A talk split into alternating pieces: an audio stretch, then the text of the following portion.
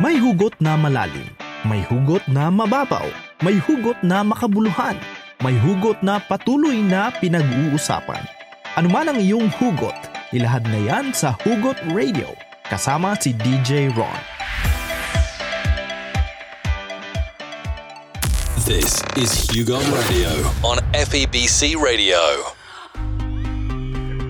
Hey! Kamusta, Hugs? Balita sa'yo. Narito naman ulit ang bagong episode ng Hugot Radio sa KEAR 104.3 The Way FM. Ang topic natin today ay paano malalaman kung siya na si Mr. Right o hindi. Maaring pagod ka na makipag-date sa mga maling tao, di ba? Maaring pagod ka na rin lumipat-lipat sa isang failed relationship at sa isa na namang mali. Nakakapagod talaga ito at nakaka-hopeless. You so desperately want to believe in love. Kaya every time na mapasok ka rito ay laging mali. Alam mo naman na ready ka na for a long-term relationship kaso hindi lang talaga tumatagal ito sa'yo. Maaring hindi naman talaga problema sa'yo. Maybe the problem is with your choice of men. Siguro nakikisalamuha ka lang sa mga maling lalaki. Maybe you just keep choosing the bad ones instead of Mr. Right. Kaya nga gusto mong malaman ng mga signs kung ang isang lalaki ay tama o mali sa iyo, di ba? Isang araw na di handa, naglaro ang tadhana.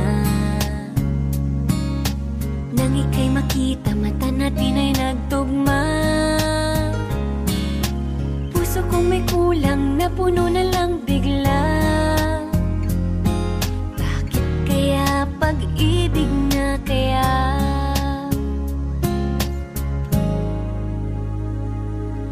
Hindi ko mapigilan ang aking nadarama. Pag ika'y kasama, ang pangit ay gumaganda. Sabi nga nila kung tunay na ang pagsinta, may mula pelikula, happy ending pa. Ikaw nga ba si Mr. Right? Ikaw nga ba love of my life? Sa ibabaw ng cupcake ko, ikaw nga ba si Mr. Right?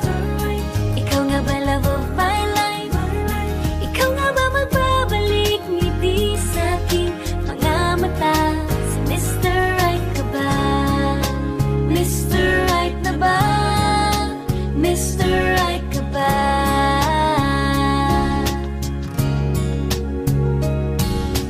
Kahit na malabo, alam sa tutungo,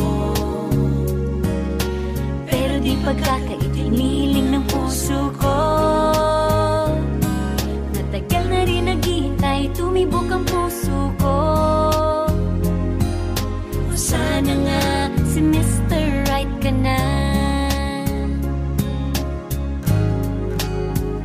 Ikaw nga ba si Mr. Right? Ikaw nga ba love of my life?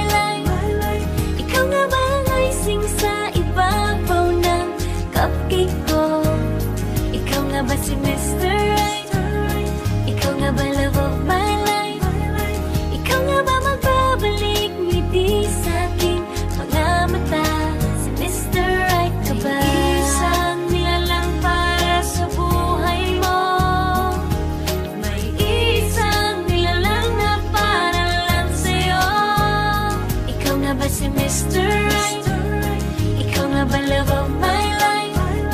Ikaw nga ba ang icing sa ibabaw ng cupcake ko? Si Mr. Right ka ba? Mr. Right ka ba? Mr. Right ka ba? Mr. Right ka ba? Mr. Right ka ba? KEAR 104.3 The Way FM. Thank you for listening to Hugot Radio. Ang topic natin today ay paano malalaman kung siya na si Mr. Right o hindi. Excited ka na? Okay, here's number 1. Siya si Mr. Right if he makes an effort to plan your dates. Alam ni Mr. Right na hindi siya entitled ng iyong pagmamahal. Alam niya na wala siyang karapatan sa love mo. Alam din niya na kailangan niyang ma-earn ang trust at affections mo by putting an effort sa inyo. Number 2. Hindi siya si Mr. Right kung he lets you make the first move all the time. Kung ang lalaki ay talagang seryoso sa'yo at kung talagang gusto ka niyang makasama, then hindi siya maghihintay na ikaw babae ang mauunang gumawa ng first move sa inyo. Lagi siyang may initiative o pagkukusa na gawin ang makakabuti sa inyong dalawa. Number 3. Siya si Mr. Right kung ipinapakilala ka niya sa mga tao sa buhay niya. Gagawin lahat ni Mr. Right para maramdaman mo na ikaw ay importante sa kanya. That means, ipapakilala ka sa taong importante rin sa kanya. Hindi ka itinatago lang. At yun bang lagi ka lang pinapangakuan na ipapakilala pero hindi naman nangyayari? Pero lagi naman kayo nakikita. Yun nga lang, kayo lang dalawang nakakalam ng tungkol sa inyo. Number 4. Hindi siya si Mr. Right kung hindi siya gumagawa ng effort para magustuhan siya ng mga kaibigan mo. Mr. Right would always understand ang importance ng social circles sa isang relationship. Only terrible men would be selfish about it. Yun bang gusto niya na kayong dalawa lang ang magkasama at bawal na bawal ang mga kaibigan na magkasalamuha? Maling lalaki yan, iha. At nakakatakot yan. So yun ang first 4 signs kung ang isang lalaki ay Mr. Right o hindi. Let's take a break and I'll be back for more. Ito po ang Hugot Radio. Keep it here sa KEAR 104.3 The Way FM.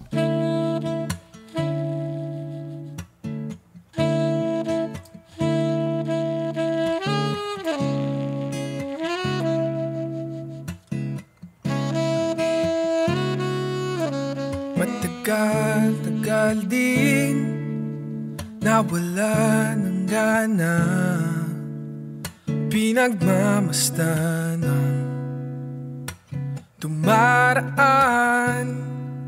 Lagi na lang matigas ang loob, sabik na may maramdaman. Di ka man bago sa paningin, palihim kang nasa yakap ko't lambing. Sa bawat pagtago, di mapigilan ng bigkas ng damdamin. Walang sagot sa tanong kung bakit ka mahalaga. Walang papantay sa'yo,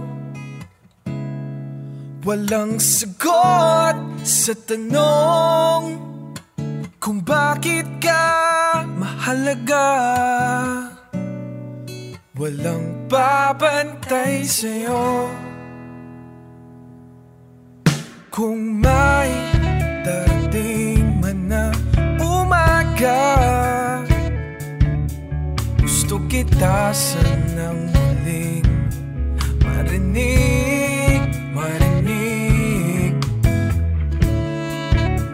Ngiti mo lang ang nakikita ko,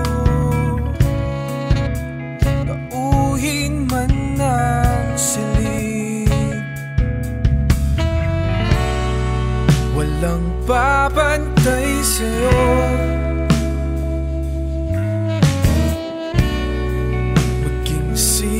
man sila.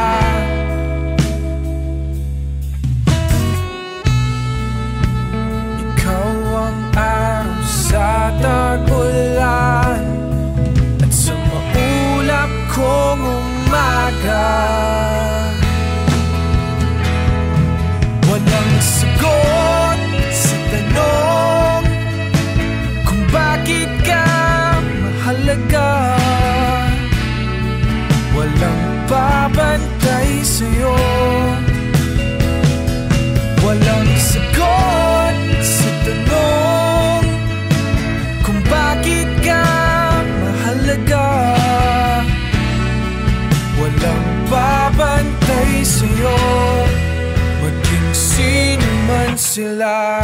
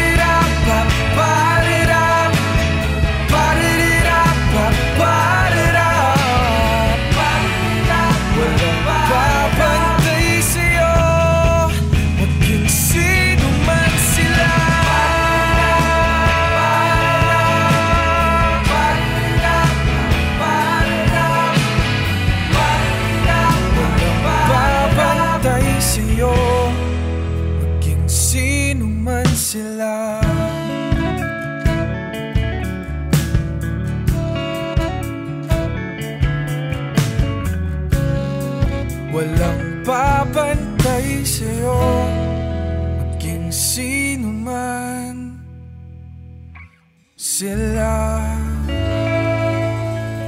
Minsan hindi talaga natin masagot ang tanong kung bakit nga ba mahalaga sa atin ng isang tao, di ba? Ngunit kailangan mo pa rin talagang alamin kung siya ba talaga ang nararapat sa iyo. This is KEAR 104.3 The Way FM and you are listening to Hugot Radio. Ako po si Ronaldo. Ang topic natin today ay paano malalaman kung siya na si Mr. Right o hindi. Here's number 5. Siya si Mr. Right if he always encourages you to be you. Lagi kang pinupush ni Mr. Right na maging ikaw. He is constantly encouraging you to be yourself and pursue your dreams. Sinusuportahan ka niya sa mga pangarap at hindi siya kontrabida sa buhay mo. Number 6. Hindi siya si Mr. Right kung lagi niyang hina-highlight ang mga mali sa iyo at mga pagkakamali mo.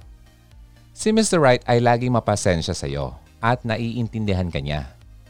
Ang toxic na lalaki lang ang gustong-gustong saktan ka sa paghahanap ng mali sa iyo. Diba?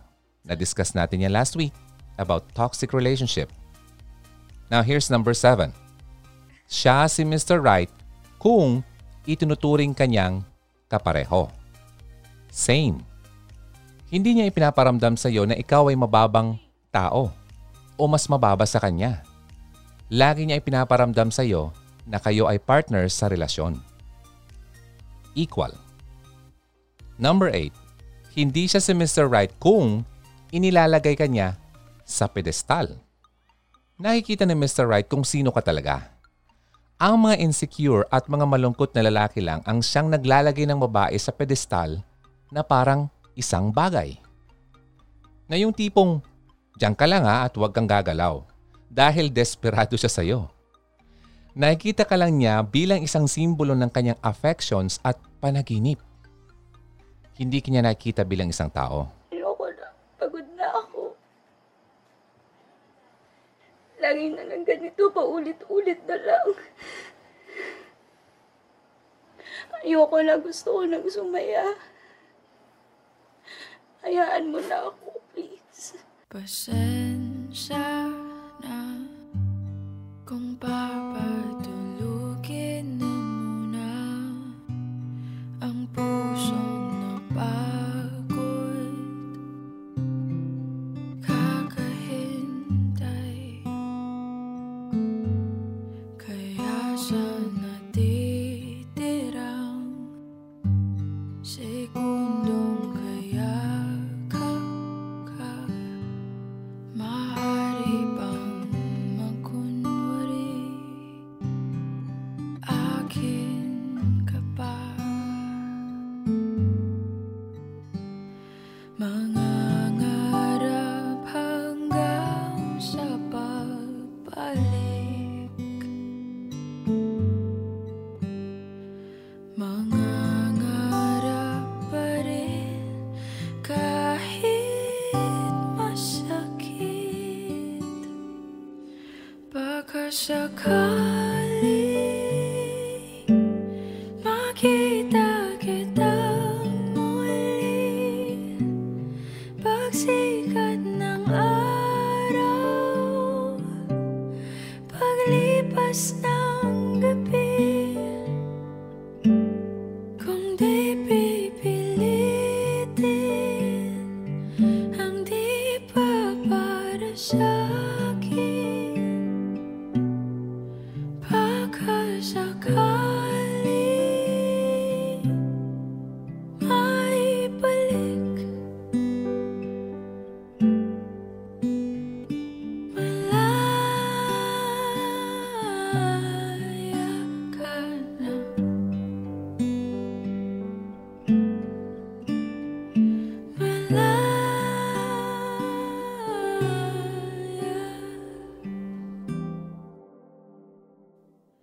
Susuko na ang sandata, aatras na sa laban.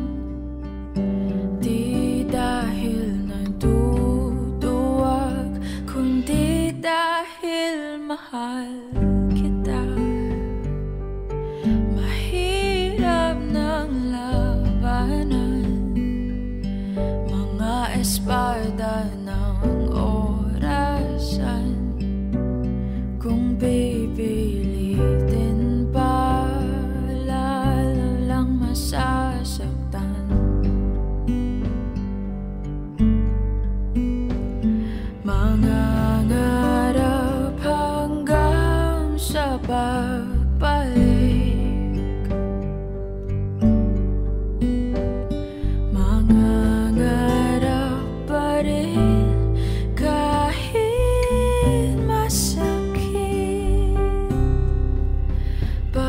Sakali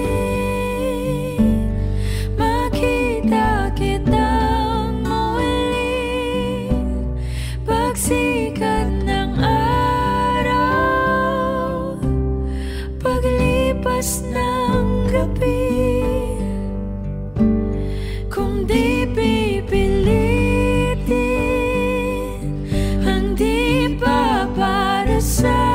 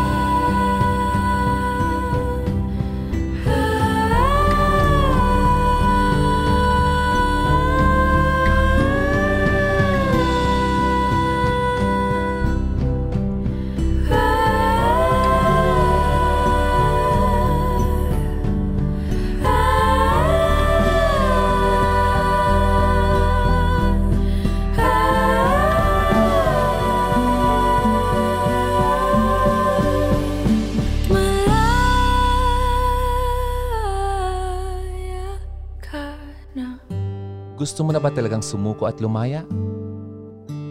KEAR 104.3 The Way FM. Ito po ang Hugot Radio. Ang pinag-uusapan natin today ay kung paano malalaman kung siya na ba talaga si Mr. Right o hindi. Number 9. Siya si Mr. Right kung pinag-uusapan nyo ang future nyong dalawa. Si Mr. Right ay never mag-hesitate na pag-usapan nyo ang future nyong dalawa. Hindi lang siya nabubuhay sa pangkasalukuyan. Hindi rin siya kontento na maging casual lang kayong dalawa. He's always looking to take your relationship to the next level. Number 10. Hindi siya si Mr. Right if he refuses to define the relationship with you. Si Mr. Right ay hindi nanghihinayang bigyan ng kahulugan ang relationship niyong dalawa. Ang walang value lang na lalaki ang hahayaang kang mag-isip kung ano nga ba kayong dalawa. Iniiwang kanya lagi sa MU o malabong usapan. Kaya hugs, huwag kang magugusto na MU lang kayo, okay? Dapat defined para clear. Now here's number 11. Siya si Mr. Right kung nagbubukas siya ng nararamdaman niya sa'yo. Lagi niyang sisiguraduhin na open siya sa iyo sa lahat ng oras. Kung ano nga ba iniisip niya o kung ano ang nararamdaman. Gusto niya lagi ay para siyang isang bukas na libro sa iyo. Gusto niya na maging transparent siya sa iyo. Number 12. Hindi siya si Mr. Right kung hindi siya nakikinig sa iyo. Hindi babaliwalain ni Mr. Right ang pangangailangan mo at ang desires mo. Ibibigay niya lagi sa iyo ang atensyon na kailangan mo. Hindi niya ipaparamdam sa iyo na walang halaga ang mga nararamdaman mo at naiisip mo.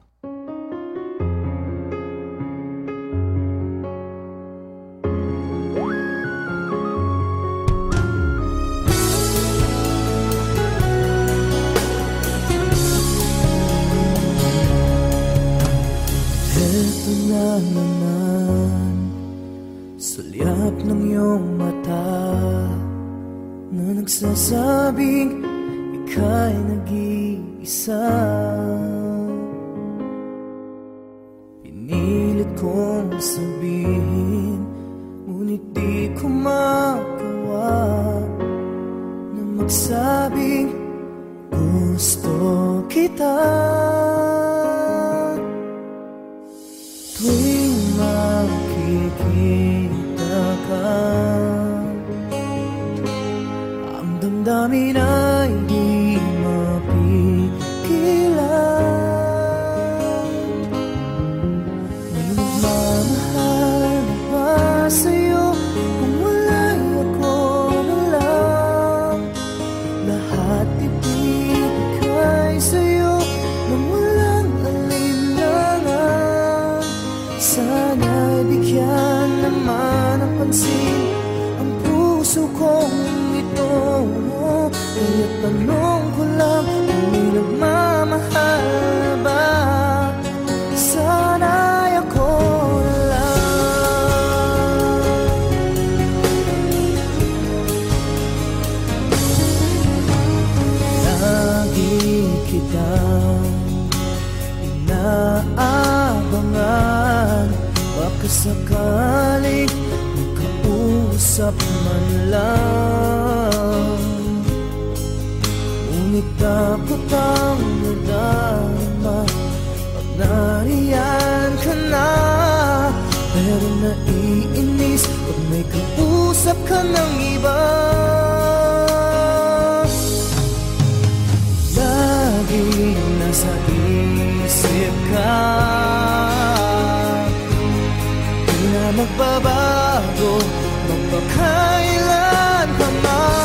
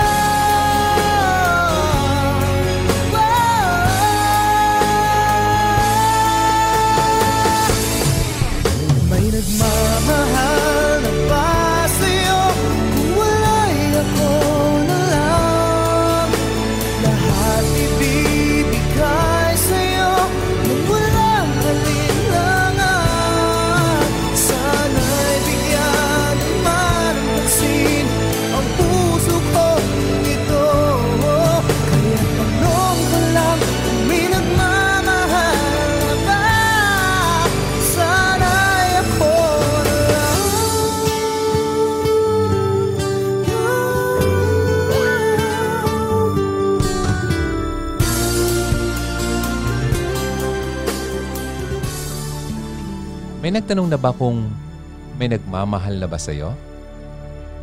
Kung wala eh, ako na lang. Thank you for tuning in to KEAR 104.3 The Way FM. This is Hugot Radio at ang topic natin ngayon ay kung paano malalaman kung siya na si Mr. Right o hindi. Okay, number 13 na tayo. Siya si Mr. Right kung nag-spend siya ng oras sa'yo.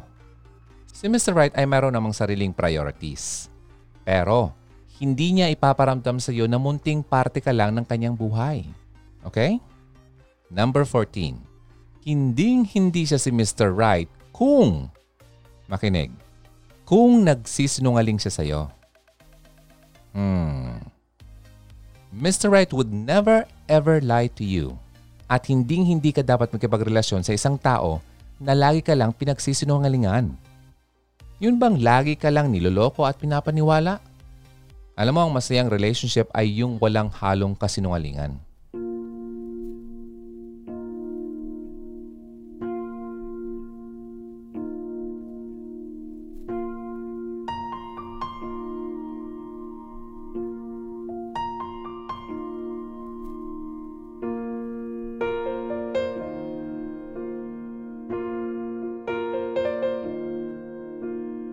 Somebody told me you were leaving, I didn't know.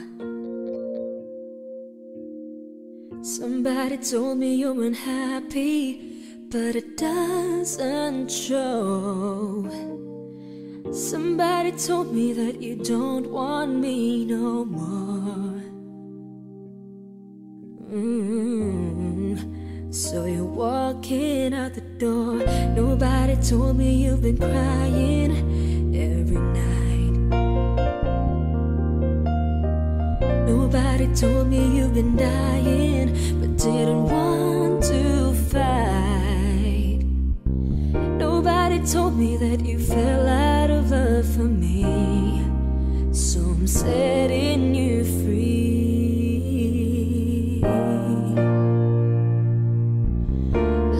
Be the one to break it up, so you don't have to make excuses. We don't need to fight a setup where someone wins and someone loses.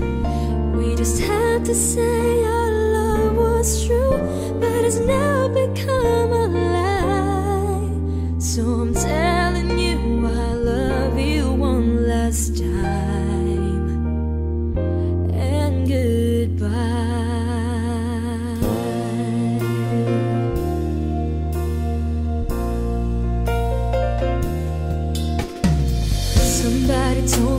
To love me, don't know why. Nobody told me that you only needed time to fly. Somebody told me that you want to come back when our love is real again. Let me be the one to break it up, so you don't have to make excuses. We don't need to fight a setup where someone wins and someone loses. We just have to say our love was true, but it's now become a lie. So I'm telling you I love you one last time. And goodbye.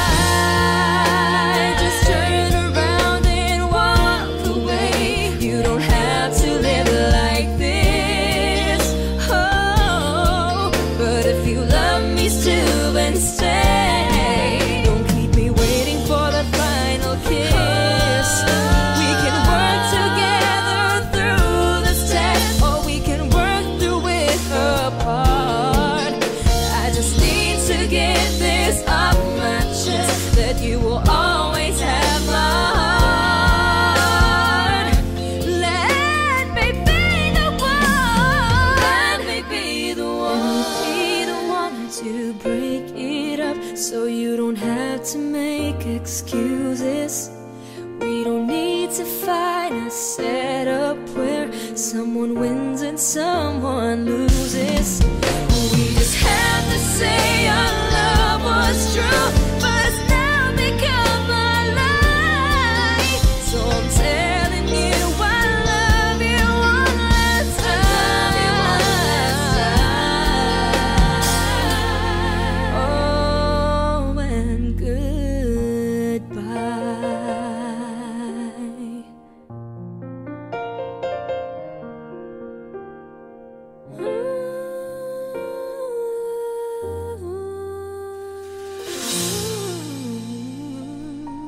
Narito ang mga tanong para matulungan ka sa pag-decide kung siya ba talaga si Mr. Right. This is Hugot Radio. Always believe in love and keep the flame burning. Number 1. Supportive ba siya sa'yo? Being supportive comes naturally when you are loved. Kaya tulungin mo sarili mo. Ini-encourage ka ba niya to pursue your dreams? O pinipigilan ka niya? Number 2. Nirerespeto ka ba niya? Huwag kang makisama sa taong walang respeto sa iyo bilang babae. Number 3. Mapagkakatiwalaan mo ba siya? Dahil lumalago ang relationship ayon sa level ng trust, ask yourself, comfortable ka ba na isanggunan sa kanya ang mga sekreto at problema mo? Number 4. Proud ba siya sa iyo? Kung tinatago ka dahil hindi siya proud sa'yo, Isang quality ito na hindi talaga siya si Mr. Right. Number 5. Lagi ba siyang nandyan para sa iyo? Kapag ipinapakita niya sa iyo na gusto niyang gumaan ang buhay mo, that means importante ka sa kanya. Kaya kung nariyan siya sa iyo, kahit hindi mo man ito hingiin, maaaring siya na ang the one. Number 6. Alam niya ba ang mga maliliit na bagay tungkol sa iyo? Ang mga lalaki ay natural na makakalimutin yan. Lalo pa kung hindi naman talaga sila interesado. Kung naalala niya ang mga detalye patungkol sa iyo at ang relationship niyo, then this guy is precious and you must not let him go. Number 7. Willing ba siya mag-invest sa iyo? Kapag sinusuportahan ka niya, that means there is love. Kung willing siya mag-invest sa iyo, be it emotionally or financially, para maging better person ka lang. This guy is showing support, and that is a good sign. Number 8. Kaya ba niyang gawin sa iyo ang mga bagay na mahirap sa iba? Halimbawa nito, kaya niyang ibili ka ng sanitary pad nang hindi nahihiya? Kung oo, maswerte ka dahil bihira na lang sa mga lalaki ang kagaya nito. Number 9. Gusto niya bang maging the one? Look for the signs sa mga sinasabi niya sa iyo. Pinaparamdam niya ba sa iyo na gusto kanya makasama buong buhay? Pero huwag basta maniwala dahil madali lang naman itong sabihin. Kailangan mong suriing mabuti kung siya nga ba ay seryoso sa iyo. So, paano mo masabi na siya si Mr. Right? Narito ang ilang mga signs. Number 1. Interesado siya sa iyo. When a man cares about you, with a pure heart, he will be very interested in your life. Makikinig siya sa mga kwento mo about your dreams and goals at lagi kanyang susuportahan. He will wholeheartedly listen to you when you discuss something about your life. At hindi mo makita na napipilitan lang siyang makinig dahil hindi siya interesado. When a man loves you, he loves you for everything you are. Mahal niya ang gawi mo. Mahal niya kaibigan mo, mahal niya ang mga kakulangan mo at ang kahinaan mo. At lagi siyang interesado kung ano ang gagawin mo. Number 2. Pakiramdam mo safe ka kapag kasama mo siya. A man who truly loves you will always protect you from the harms of the world. Pakiramdam mo na walang mangyayari sa iyong masama dahil kasama mo siya kasi siya ang bahala ng safety mo. Itong klaseng trust ay nangyayari lamang dahil ang lalaki ay napaparamdam niya na mahal ka niya ng buong puso niya. At ang level of care and trust na ibinibigay niya sa iyo ay sapat na upang maging kampante ka kapag kasama mo siya. Number 3.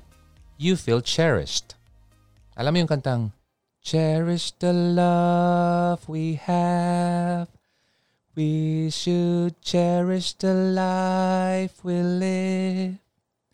Cherish the love. Cherish the life. Cherish the love."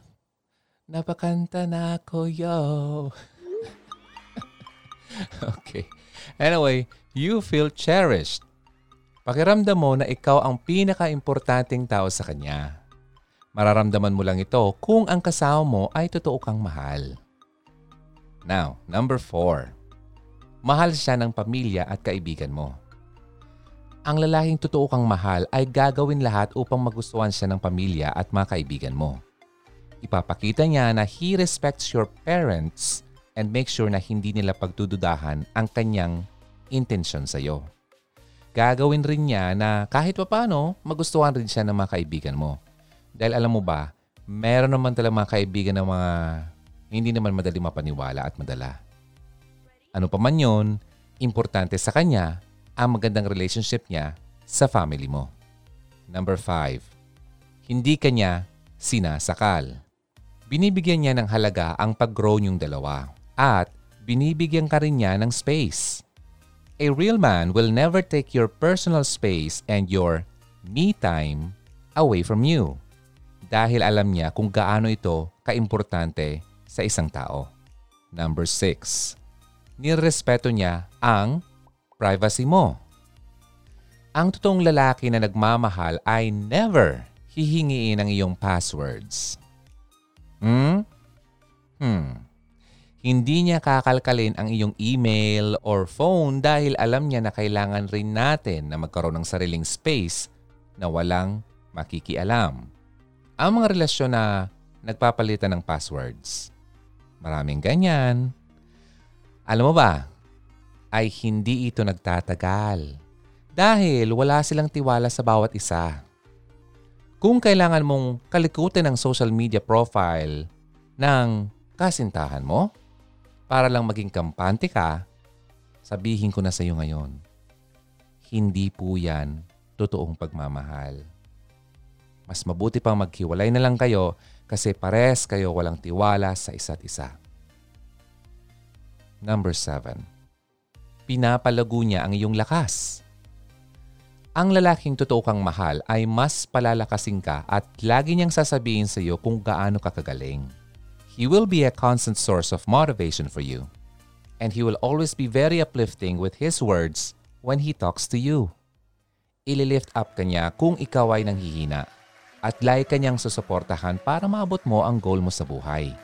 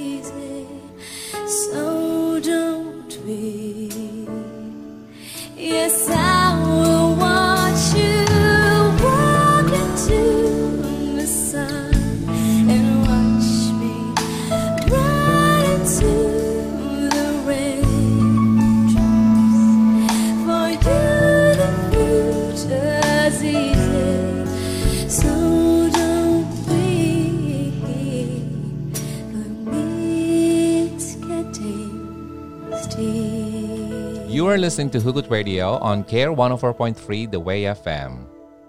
May nagtanong, Kuya, meron ba talaga tayong soulmate?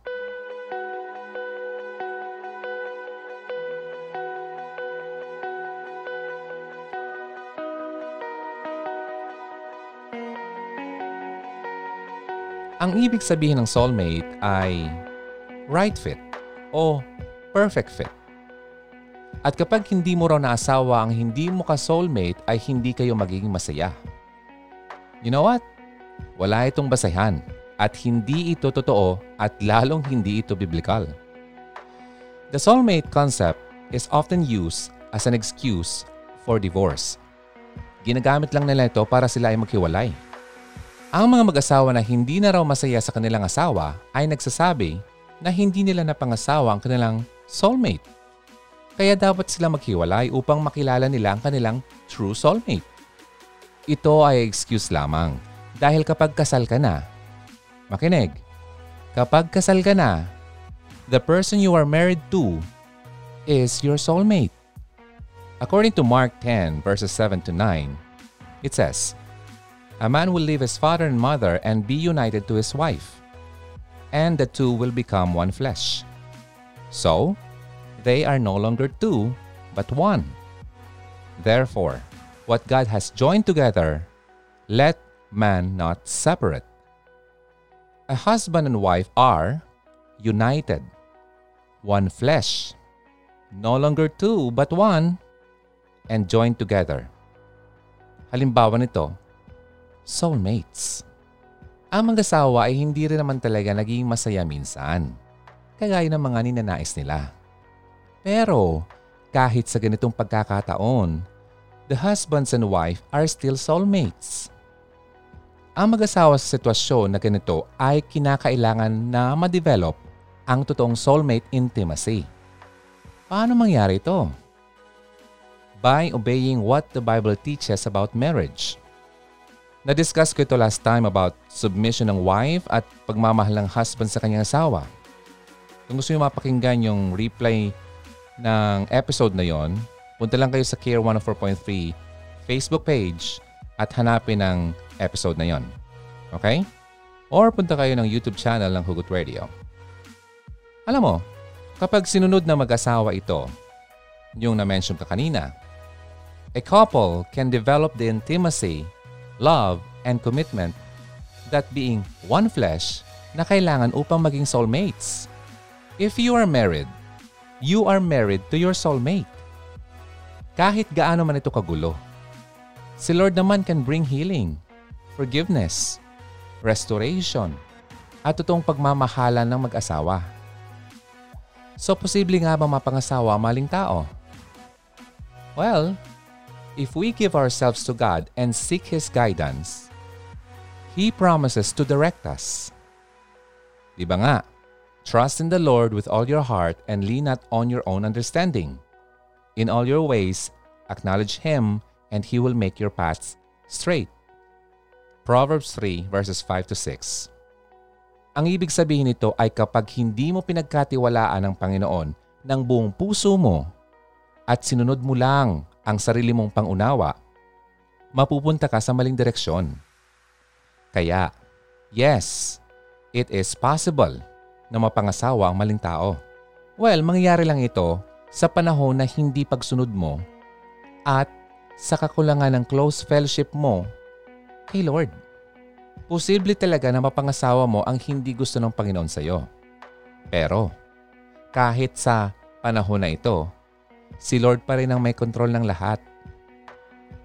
Even if a marriage was not God's desire, it is still within His sovereign will and plan. Ayaw ng Panginoon ng divorce. And marrying the wrong person is never presented in the Bible as grounds for divorce. Yung claim na sinasabi ng iba, na pangasawa ko ang maling tao at hindi ako maging masaya hanggat hindi ko nakikilala ang totoong soulmate ko. Ito ay unbiblical sa dalawang bagay. Una, ito ay nagsasabi na ang maling desisyon mo ay nasira ang plano ng Panginoon. Pangalawa, ito rin ay claim na hindi kayang ayusin ni Lord ang struggling marriage mo. Hindi mababago anuman ang gawin natin ang will ng Panginoon sa buhay natin. God can take any two people, no matter how mismatched, and mold them into two people who are perfect for each other. Walang imposible sa Kanya. If we maintain close fellowship with God, He will lead us and guide us.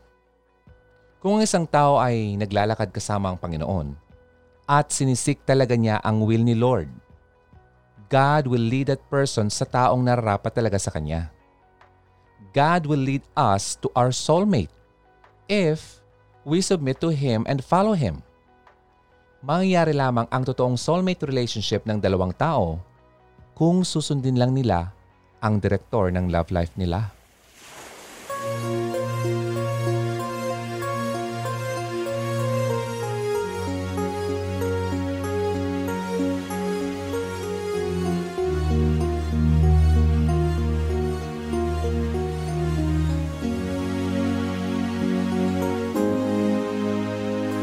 Let's take a walk together near the ocean shore. Hand in hand, you and I. Let's cherish every moment we have been given, for time is passing by. I often pray before I lay down by your side. If you receive your calling before I awake, could I make it through the night?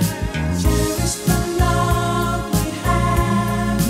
We should cherish the life we live. Oh, cherish the love, cherish the life, cherish the love, cherish the love.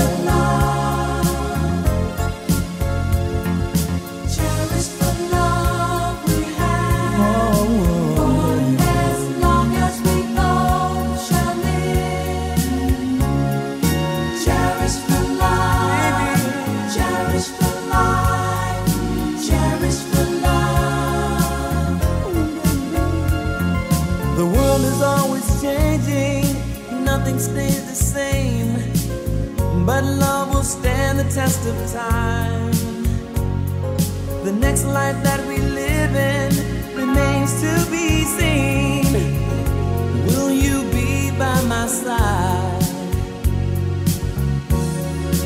I often pray before I lay down by your side, and if you receive your calling could I make it through the night? Cherish the love we have. We should cherish the life we live. Baby, yeah. Cherish the love. Cherish the life. Oh, yeah. Cherish the love. Oh. Cherish the love we have. While we're together. Long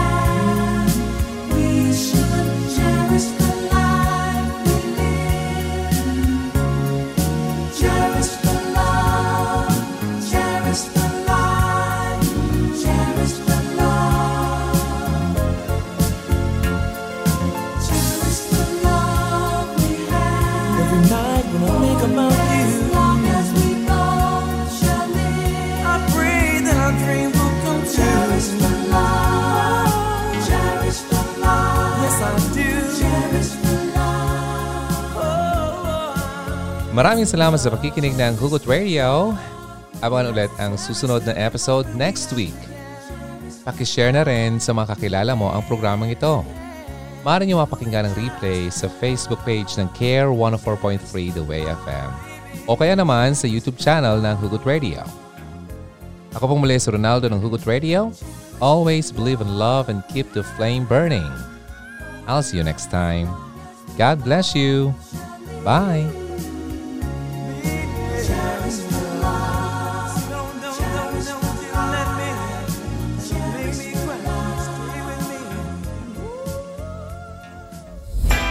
Halina't makihugot na. Kontakin mo kami sa 0946-763-9858, 0929-359-4298 o sa 0915-931-7184. Kung nais mong makipag-ugnayan kay DJ Ron, maaari din siyang bisitahin sa kanyang YouTube channel sa Hugot Radio.